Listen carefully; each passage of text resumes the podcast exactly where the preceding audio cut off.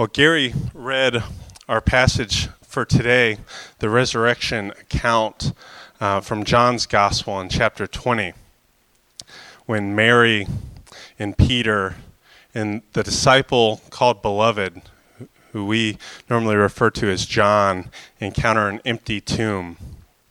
I couldn't help but think, as I was thinking towards resurrection over the last couple weeks and month, I encountered this bit of contemporary art that I couldn't help put together with what we're kind of starting to grasp at with new creation, especially as we see this cross spring and bloom into signifying new creation. Matt, I don't know if you guys have seen this. This is a work by a woman named Nina Kachadourian.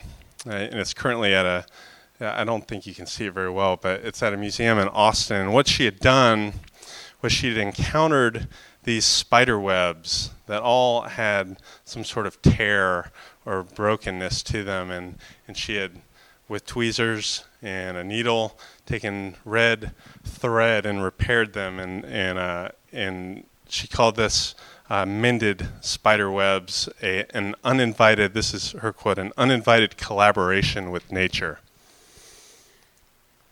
But what she didn't anticipate, there's another one, yeah.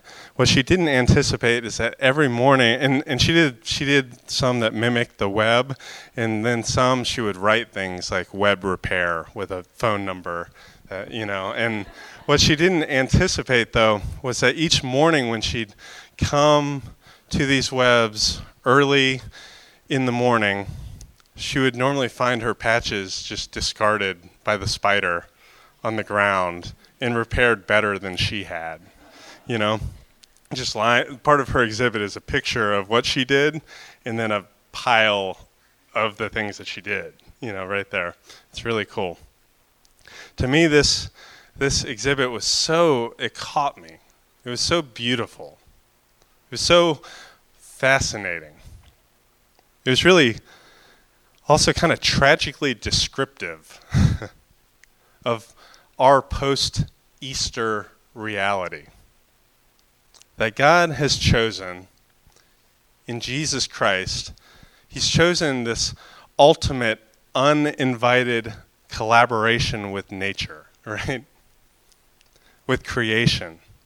That God has taken the very form of humanity in Jesus to rework, to mend, to repair, and to restore all of creation that's been groaning and moaning for redemption.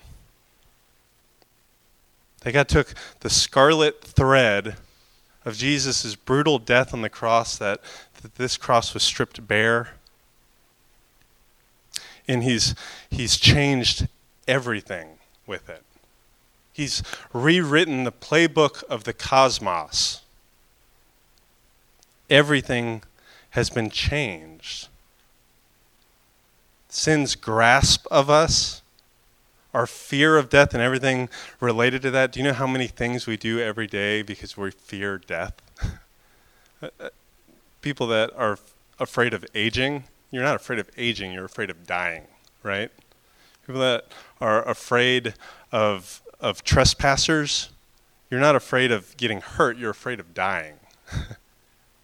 But we live on this side of Easter in which death has been undone. Death has been defeated, it's been mended, it's been renewed. And yet each morning I imagine God coming and looking at His creation in seeing the undoing of this work rather than its embrace. That's our invitation. That's the good news of Easter. It's the same good news as Good Friday. It is finished, but kind of stamped with an exclamation point. Confirmed. It is finished. Rest in that. On the cross, Jesus definitively bore the weight of this world's self-destruction and downward spiral. He closed the book on that story. in order to surprisingly and unexpectedly and dare I say, if I'm ever going to say it, miraculously open a new story of a new creation by his resurrection from the dead. That's what all these songs are written about. That you guys can say hallelujah, that's fine. You can talk at me.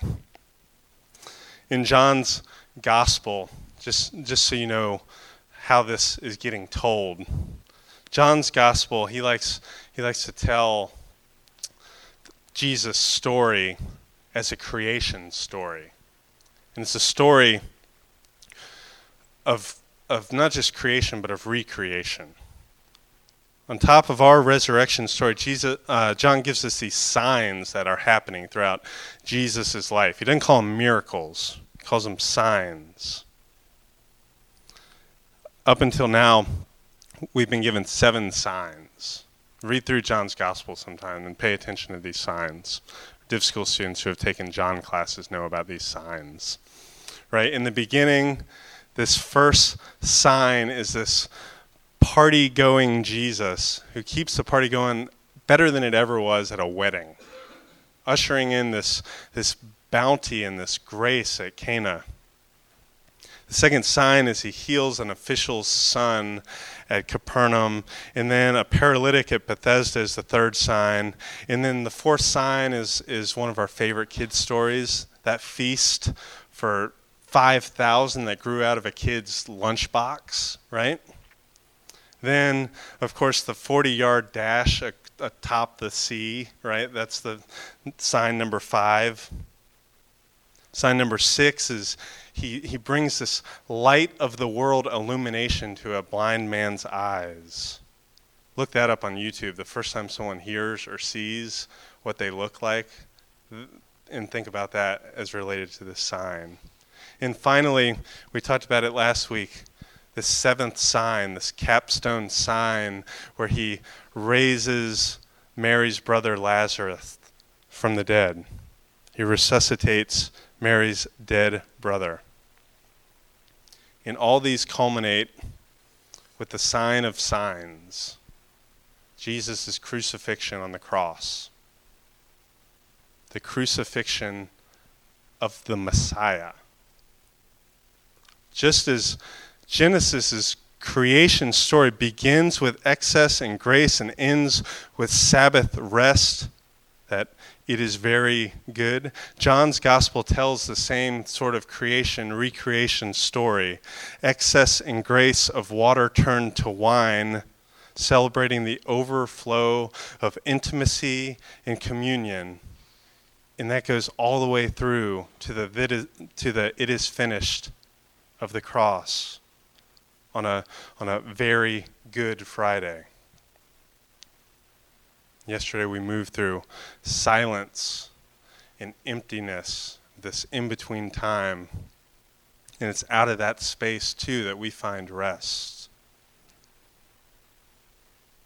And then, early in the morning, on the first day of the week, while it was still dark, that's the way John tells it, over and over. Pay attention to what time it is. Early in the morning, on the first day of the week, while it was still dark, Mary Magdalene came to the tomb.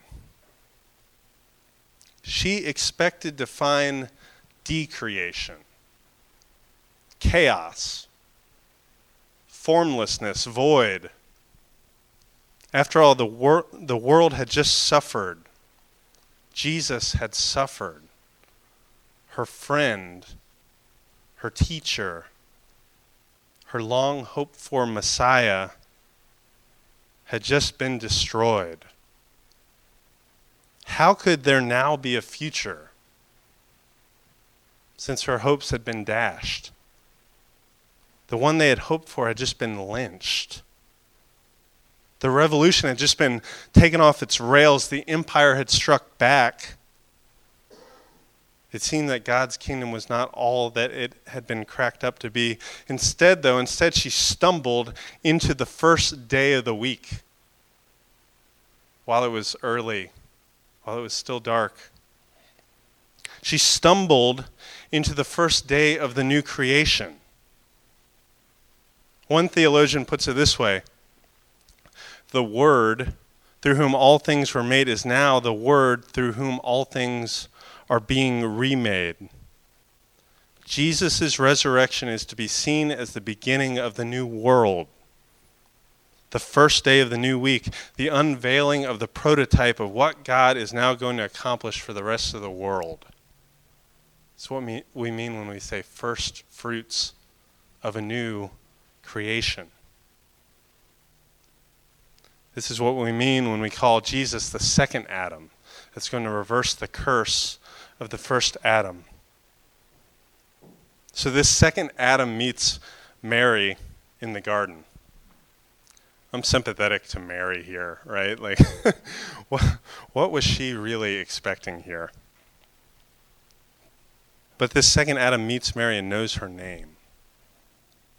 She met Peter, and she met the beloved disciple with only fear and uncertainty. She reports to them, "They've taken my Lord from the tomb, and we don't know where they've put him." She met Jesus there after that. She met Jesus through the blur of her own weeping and despair. You see, this Jesus knew that feeling. Remember when he wept at Lazarus' graveside? He understood the depths of her despair, her sorrow. So Jesus asked the same question the angels just asked. Why are you crying? Mary, why are you crying? But then he continued, who are you looking for? That's such a strange pair of questions, right? Why they're both questions, but why are you crying seems so like backward oriented, so final and so finished. Who are you looking for seems so open-ended and forward-looking. And then Mary makes this ironic mistake. She thinks Jesus is a gardener. She meets a guy in the garden. She thinks Jesus is a gardener. We've all driven by a graveyard and seen a dug tomb, and we've seen the guys like weed eating around it. I imagine this is something of what Mary's encountering here, and she calls him the gardener, and it's a mistake, but it's ironic because it's truer than she could possibly know. She stumbles again into the right answer. She bumbles into salvation. She took the resurrected Jesus for a mere gardener. She was more correct than she knew. This happy accident of this identity witnesses to the fact that the Jesus she confused gives a glimpse towards the future. And it's a gardening future. It's a visceral, dirt under your fingernails, physical future.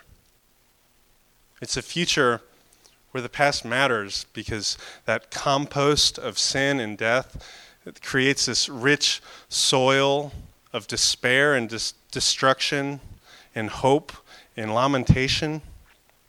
And it's now been made useful for the renewal of all things. Something is going to spring up from that stump.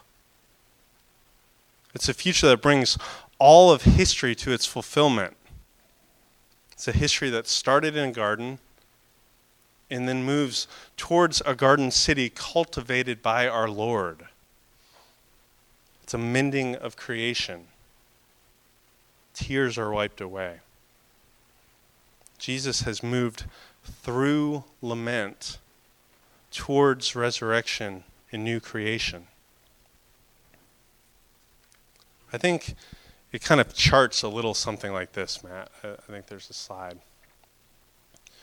We've spent weeks upon weeks in this yellow space, this place of lament, this place where Jesus' question, why are you weeping, gets answered over and over. Like, for those of you that read with us or listened to the daily podcast that start your day off with about 35 seconds of why are you weeping, like It's serious stuff and very concrete and tangible.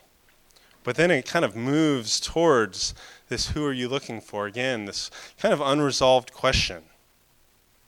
It's a question that might seem like a dumb question at a tomb that we've been reminded has never been used before. And then a few days earlier, a guy was laid in it whom everyone very publicly saw die. But who are you looking for doesn't take that answer for granted.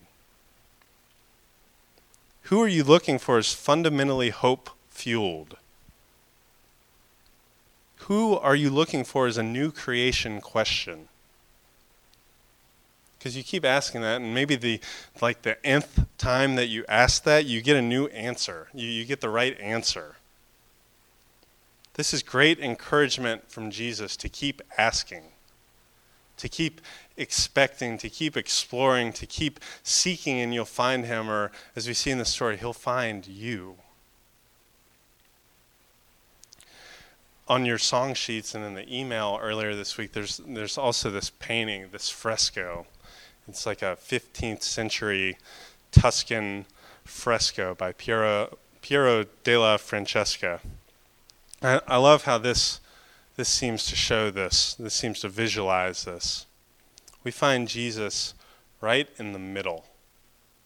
Right in the middle between the old and the new.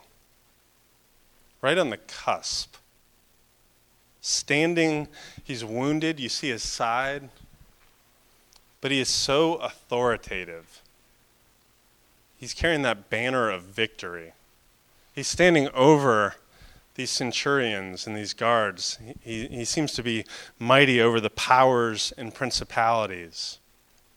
On the left, we see the old that's passing away, devastation and despair, broken by sin and bound for death. And on the right, we see flourishing, vibrant, eternal life. And here we find Jesus smack in the middle. I think there's another one, Matt. Find Jesus right there, right in the middle of why are you crying and who are you looking for? Right in the middle of despair and lament and hope. In restoration. In the middle is where Jesus was, and in the middle is where Jesus still is. Colossians 1 gives great commentary on this. So good. Colossians 1, 15 through 17. The Son is the image of the invisible God, the one who is first over all creation.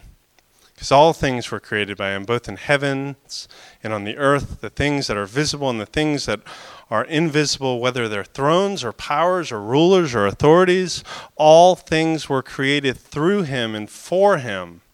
He existed before all things, and right here, all things are held together in him. So that pull that just threatens to pull us apart, Jesus holds that together. If anything, I think this resurrection story, I think it starts to develop kind of like a, does anyone do Polaroids anymore? Kind of like a Polaroid develops really kind of slow and hazy, and you start to make it out, and it starts to develop this picture of a community gathered around the risen Jesus, with Jesus right in the middle. That's the architecture of our time together, is us gathered around Jesus. We start to see this in the story by the characters. Mary Magdalene, who gets these questions. Mary, why are you crying? Mary, who are you looking for? Mary, after all, is the first to arrive. She's the first witness, but she's still grieving.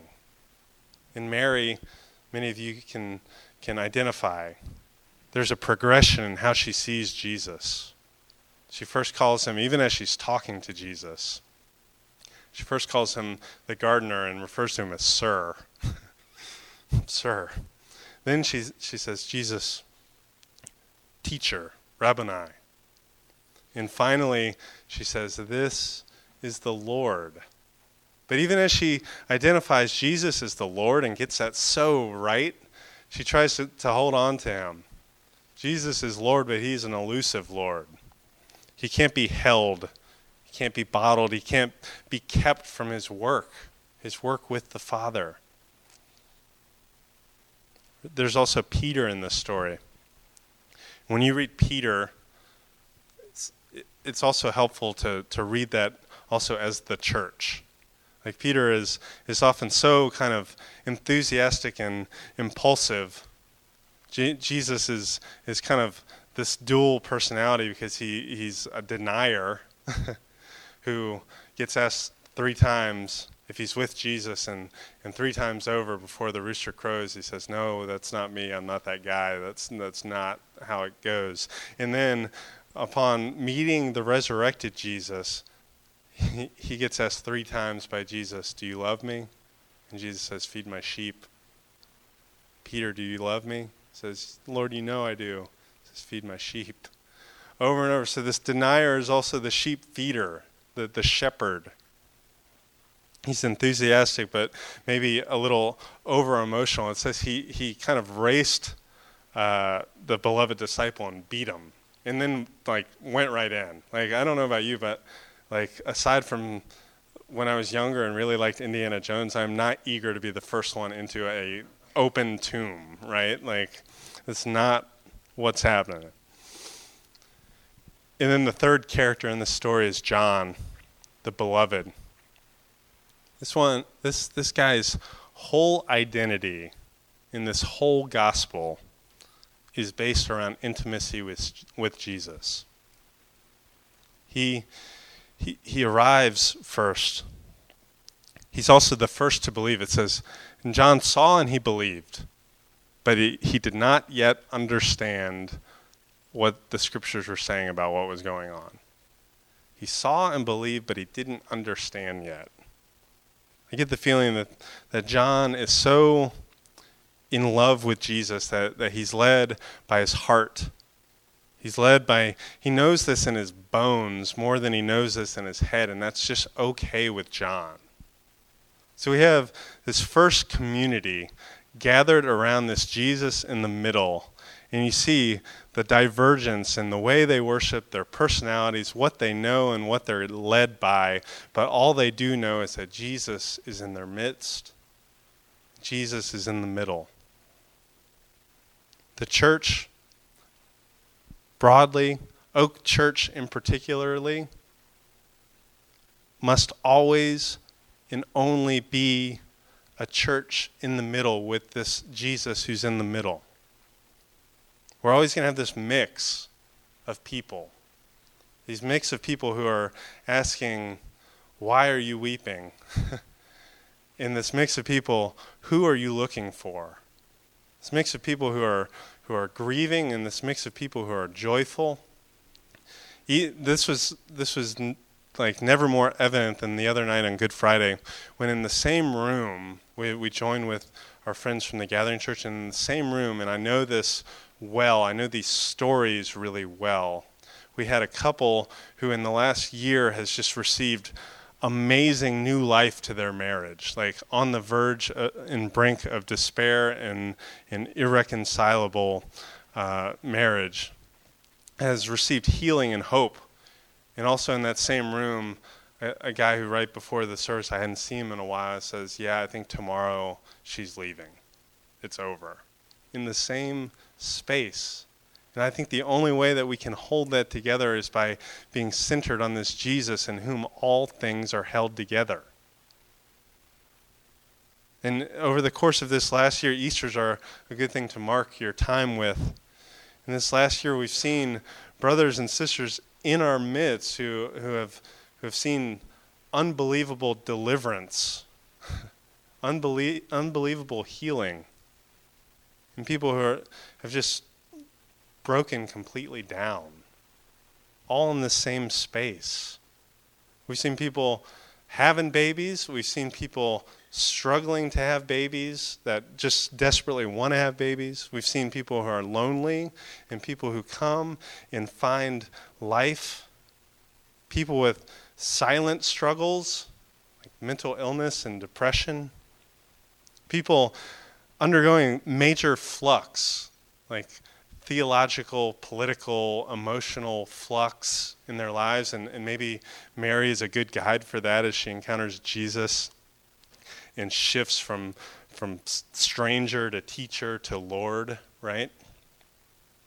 But maybe in the midst of all of this, maybe we need to allow this resurrection to completely reconfigure all of that.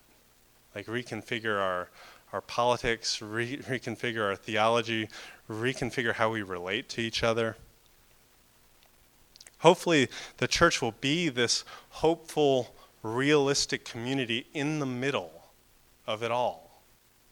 Like in the middle of this time, which threatens massive violence. Like, y'all, we are like on the brink of global nuclear war right now, and the church is necessarily in the middle of this. Or in a nation with racial and political conflict that's just like a powder keg ready to explode. The church can't feed on these antagonisms. But we also can't be a people with this like untethered, blind optimism. Leslie Newbigin puts it this way for us. He says, we're neither optimist nor pessimist. Jesus Christ is risen from the dead. It doesn't seem like a very good answer to most of us, but if we embrace that, if we knew that, if we recharted and shifted the entire paradigm towards resurrection and new creation, maybe something, at least in us, would change. Maybe something in our households or in our neighborhoods or in our city might change and shift towards peace.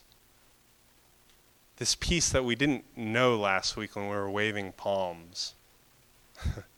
This peace that is profoundly historical and political and theological and all of the above, that we allow that peace to reconfigure us.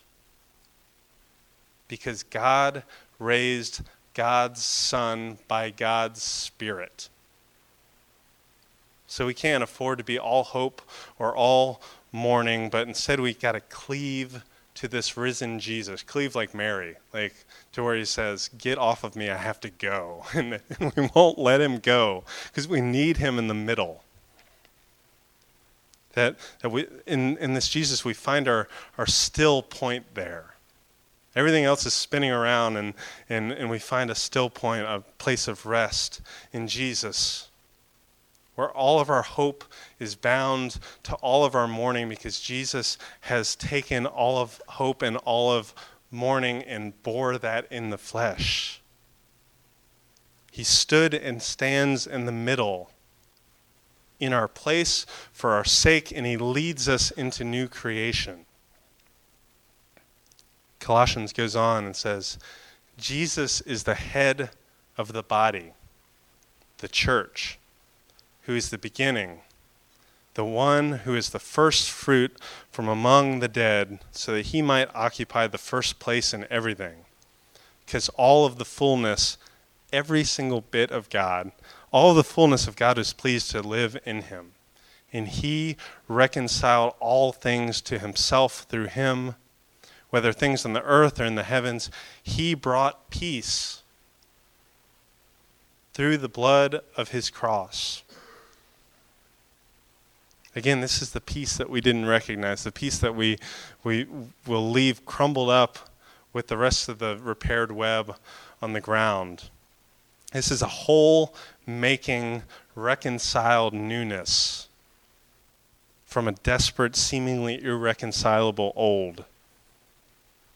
This is healing through lament. Bonhoeffer puts it this way, wherever the cross is, the resurrection is near. We can only know that if we're near Jesus. I just want to close with the rest of that passage from Colossians. As we move, take this as we move towards our time of response and of confession. Take these words from Colossians 1:18 through 23. Once you were alienated from God, and you were enemies with him in your minds, which was shown by your evil actions. But now he has reconciled you by his physical body through death, to present you before God as a people who are holy, faultless, and without blame. But you need to remain well established and rooted in faith, and not shift away from the hope given in the good news that you heard. This message has been preached throughout all creation under heaven. Father, I thank you for this word, this good news that has been preached throughout all creation under heaven. I pray this good news, this very good news, take root in our lives. Take root in this place, that we might be completely reconfigured in light of the fact that we need not fear death and we need not be gripped by sin. Father, be in the middle of our life together. In your Son, Jesus. Amen.